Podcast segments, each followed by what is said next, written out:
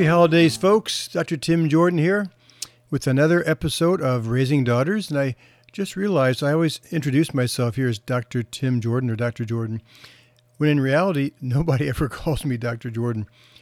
I did a weekend retreat a couple weeks ago for grade school girls, and they call me Tim or Timmy or Grandpa. Same way with the middle schoolers, the high schoolers. But anyway, I am here today, and the holidays are upon us. So I thought I'd talk today about happiness.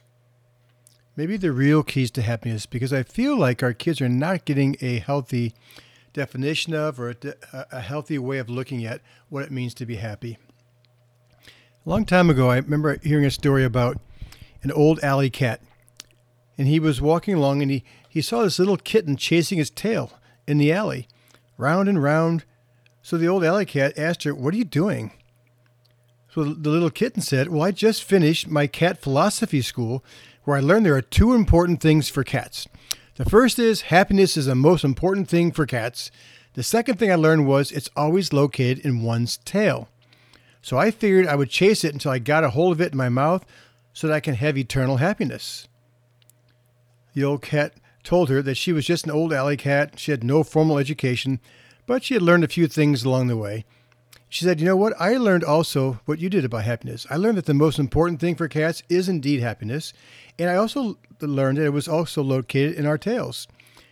And she said, The only difference between you and me is that I discovered that if you go about your business and do the things that are important to you, happiness will follow you wherever you go. I think too many young people today, and I think too many adults today, are chasing their tails. I think our kids have been conditioned about happiness in a way that's not healthy. They've been sold a whole boatload of ideas about happiness being externals. Things like uh, being rich, being famous, being popular. You'll be happy if you win the lottery. They've been told over and over again that more and faster is better, that achievement is more important than character. And I feel like in some ways we're raising a generation of human doings who are never content. It's never enough. Never enough money, never enough, enough things, never enough uh, likes on their on their social media. I did a podcast on April 1st, 2021. You might want to go back and refer to that one where I talked about how the drugs of approval are the most uh, common drugs that kids receive today.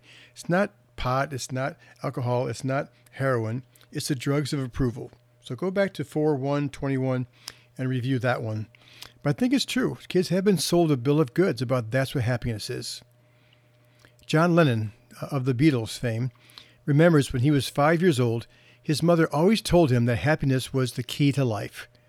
And he said, When I went to school, my teacher asked me what I wanted to be when I grew up as an assignment, and I wrote down happy. My teacher said I didn't understand the assignment, and I told her she didn't understand life. And I believe that's true. Our kids are not understanding life the way I want them to understand it. Gandhi said one time that happiness is when you, what you think and what you say and what you do are in harmony. That's a lot different than the current version of happiness, which is about stuff, having more things. I just finished a weekend retreat for high school girls, and at, on Saturday evening, they were talking about some of the unhealthy ways that they were trying to cope with life, life's pressures and stresses. And so I, I explained to them uh, my thrill hangover cycle, which kind of goes like this. There are ter- certain times in our lives sometimes when we feel kind of down, we feel empty, we might feel numbed out, lonely. Nobody wants to feel that way, so what we do is we reach for a thrill to pull us out of it. Thrills are things like uh, drinking, getting drunk, getting wasted, partying, hooking up, uh, gambling. You buy stuff. You you max out your credit card online. You buy a new boat. You buy a new house, and those things do help us in the moment because they distract us from our feelings. We don't have to think about the things that are bothering us.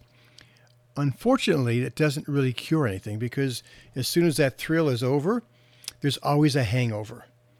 And I'm not talking about an alcohol hangover, although there is that sometimes. I'm talking about an emotional hangover. Because once that ha- that high wears off, we're right back to, to where we were, and oftentimes a little bit lower and a little bit more discouraged. And then we have to reach for another thrill to pull us out of the funk, So we do, and then we experience a hangover, and we go round and round and round, and the and the hangovers get deeper, and it takes more of a thrill to pull us out. When I finished explaining that cycle, there was silence in the room. We had 20 high school girls, and we had a, we had uh, 13 staff who were in their 20s, 30s, several of them in their 40s. And the silence said, it said to us, That's my life. You just described my life. That was true of many of the adults as well as the young people. That even in, in their teen years, they're already kind of getting involved in that cycle, picking unhealthy ways for them to take care of themselves as they're trying to become more happy. I read a story a long time ago about this little girl who was playing in her yard and she was digging in the ground and she found a bar of gold. So she rushes inside to show her mom, but her mom was too busy making dinner to notice. So she put it in her mom's lap. And her mom told her to move it out of the way. She's trying to get dinner ready. And the girl, girl says, Mom, it's gold. It can make us rich.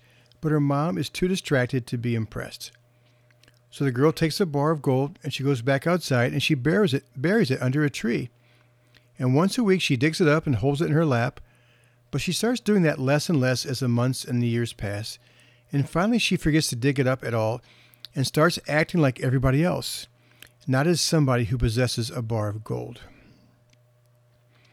That bar of gold might represent that little girl's interests, her passions, her dreams, I think sometimes because of the way the world is and what we tend to value more, we sometimes kids lose sight of those kinds of uh, feelings and passions and dreams because society looks down on it because it's different because it doesn't fit our little scheme of this one path of you know getting straight A's and going to a top college and getting a good job and making a lot of money.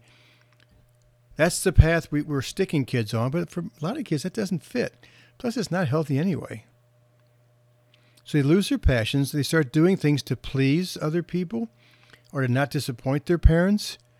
And so they end up having a life that is not their life. They lose themselves and thus become less fulfilled and less happy. I can't tell you how many burned out athletes I see in my counseling practice. Girls who typically typically are in freshmen, sophomore, juniors in high school, especially, who've been playing the same sport since they were six, seven, eight years of age, 12 months of the year of soccer or gymnastics, etc., and they're burned out. They don't get any enjoyment out of it anymore, and they're miserable. And I ask them, why are you doing it? You don't like it? And they say, well, it looks good in my college transcript, or more commonly, they'll say, I don't want to disappoint my parents. My parents have put so much time and so much money and so much energy into this sport that I feel like if I quit, that they would be really disappointed, or my coach would be disappointed, or my teammates would be disappointed, and so they're doing things not for their reasons, and thus lose their happiness. In essence, they lose their bar of gold. It becomes buried inside of them, just like the little girl from the story. I read an interesting story about actor George Clooney. And he, he remembered as a young working actor, he struggled with how to tackle his audition process he was always uh, concerned about the problem that he faced. How do how do I book an acting job and earn some much needed income? How do I how did he learn to deal with that? Well, he finally switched things around. Finally, when he had a realization that the audition was also an obstacle for the producers. They needed somebody to fill the role and do an amazing job. So Clooney began to approach his auditions from a different angle. Instead of going into his auditions as somebody trying to get a job, he approached them as somebody who could help the producers do theirs better. As a result, he began landing more and more roles and eventually became one of Hollywood's most celebrated leading men. So he started doing something different. He didn't do uh, his life different. He was doing the same auditions, but he started doing it for a different reason. He changed his intention. I remember I had an epiphany moment like this back in my 30s, I was uh, going through a, a, period of time where I was doing a lot of personal growth. My wife and I were uh, teaching these weekend retreats and learning how to teach them ourselves. And I did a lot of uh, self awareness work, self discovery kind of work. But anyway, I remember one time we were driving in a van someplace at one of these retreats, and the, our, our mentor, our teacher, Bill, turned around and he said, he said, because uh, I was complaining about how I was kind of losing my, my interest in giving talks and things. It just wasn't doing it for me anymore. And he said, Your problem isn't what you're doing, your problem is why you're doing it. And I, I realized that I was doing it to look good, get applauded. I was doing it because in my in my younger life growing up, I was I was always thinking to myself that I was never good enough. I had two older brothers who were always on me. I was always trying to compete with the big kids in the neighborhood. Um, there's a lot of criticism in my home, a lot of discouragement. So I had grown up with the belief that said I wasn't good enough. I had to keep struggling to keep up, keep up with the big kids. And so here I was doing these talks and all these retreats and things because I needed that affirmation to say I was I was okay, that I was good enough. That's what the applause was doing for me. But it started to wear off. It wasn't working as well. And so what I did was I didn't stop giving talks. I didn't stop teaching retreats. What I did was I shifted my intention for why I was doing it. I shifted it from being better than other people. I shifted it from trying to get applause to being of service. And that made all the difference in the world. Before I would give a talk, I would recite the first line of the prayer of St. Francis, which is, which is Lord, make me an instrument of your peace. So I wasn't doing a talk to try and get people to sign up for a course. I wasn't doing it for the money. I was I wasn't doing it for people to come up to me afterwards and say, "Oh, you're so great." I did it because I wanted to just focus on being of service.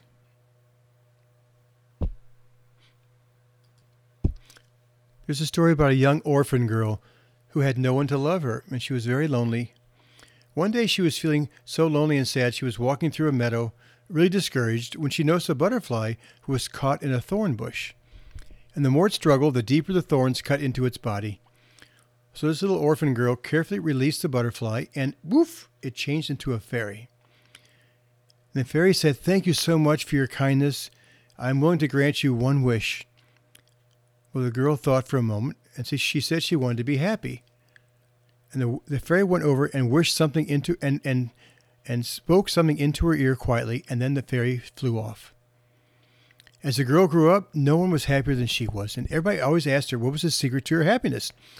And she told them she had listened to a good fairy one day when she was a little girl, but she would say no more.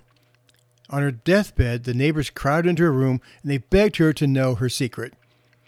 And she finally replied, the fairy that day told me that everyone, no matter how secure they seemed, no matter how old or how young, how rich or how poor, that everyone had need of her.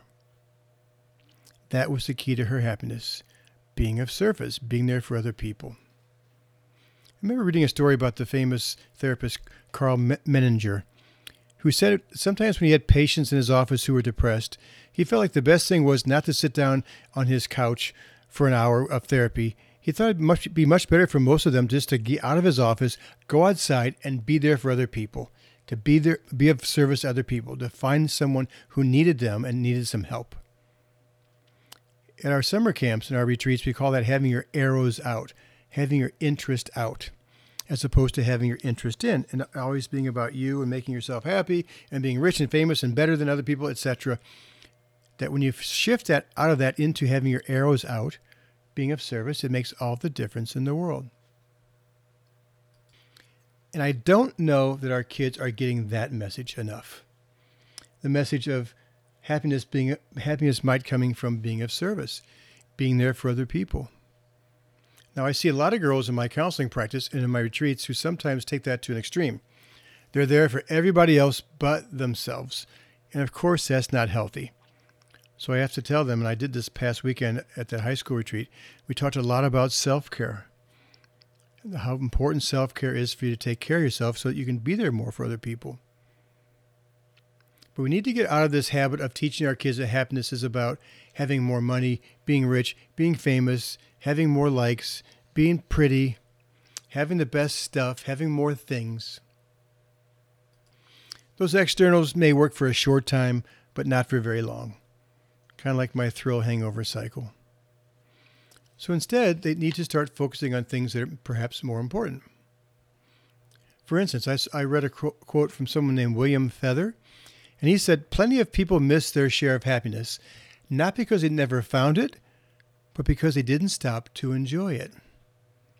Isn't that true in our world today? How busy we are, how we're rushing around trying to get more stuff, more things, more hours of work, more money, but we're not enjoying the moments. We're not savoring the, the moments and especially savoring our connections. Howard Thurman said one time, Don't ask what the world needs. Ask what makes you come alive and then go do that. Because what the world needs is people who have come alive. I believe in that. People criticize me sometimes when I say I want kids to, to discover, find their passions, find their interests, find things they're good at, and to follow that as opposed to what the culture is saying. But I think that is a key for them to have a life of fulfillment and happiness. Eleanor Roosevelt one time said, The surest way to happiness is to seek it for other people. True, true, true. Let me finish here with a famous story. It's a true story. In a small village in Germany in the 15th century, there lived a family who had 15 children. Let me say that again 15 children. And two of the brothers shared a dream of pursuing their artistic talents but the family had no money to pay for their education. So the boys one day tossed a coin, and the loser would go to work in the nearby mines and support the other brother attending an art academy. And then when that brother was done, he would support the other one by working in the mines or selling their art. Well, one brother, Albrecht Dürer, won the coin toss, and he went to school while his brother Albert worked in the mines. After four years, Albrecht returned at the very first family dinner, he thanked his brother for supporting him and told him it was now his turn to go to school. With tears streaming down his face, his brother Albert shared that it was now impossible for him to go to art school. He showed his brother Albrecht his hands, where the bones in every finger had been broken many times and crushed from, from working in the mines. He also suffered from very severe arthritis in his hands, making it very difficult to even hold his wine glass, much less paint delicate lines on a canvas. He It's too late for me now, brother. Albrecht felt terrible. One day, to pay homage to his brother for all that he had sacrificed, Albrecht carefully drew his brother's tortured hands, with the palms together, crooked fingers pointing skyward. He called this powerful drawing simply Hands. Over time, people were so moved by the painting and the story behind it that they called this tribute of love the Praying Hands. Today, 450 years later, Albrecht Dürer's portraits hang in every great museum in the world. I have a little sculpture of that right here in my desk, a little wooden sculpture. Chasing our tails, chasing more stuff, chasing popularity, chasing likes, chasing uh, fame, those are not the paths to happiness. That's that's being in this the thrill hangover cycle. Selfless service may be the best way to happiness. So I'm encouraging you to set this holiday season, set an intention, and for the new year to come as well, to have your arrows out, to perform random acts of kindness, to be there for other people. It doesn't have to be big things, it can be small things, small acts of kindness. There's an old saying I can't remember. It's from one of the great philosophers. I can't remember if it was Socrates, perhaps. He said one time that be kind to everyone, for everyone is is facing their own struggles, or something of that sort. And I believe that's true for kids. To be kind to every child, be kind to every person you meet, even the crabby ones, because there's a reason behind their crabbiness. And sometimes we don't ever, ever get to know the stories behind people's behaviors, especially their negative ones. But I would assume there's a story there somewhere and treat them as if there's a story and treat them with kindness. Selfless service, being there for other people, finding your passions, doing things you love to do. Those are the ways for the, for happiness to appear. You don't need to chase it like the like that old that kitten in the first story. Do what you love, be there for other people, and happiness will find you. Hope you have a great holiday season with your family. I will continue to do these podcasts. Um, it's been a good year. Thanks so much for listening in and sharing these podcasts with other people. I'll be back uh, at the end of the holidays with some new podcasts as well. Thanks so much. Have a happy holidays. I will be back here in a week.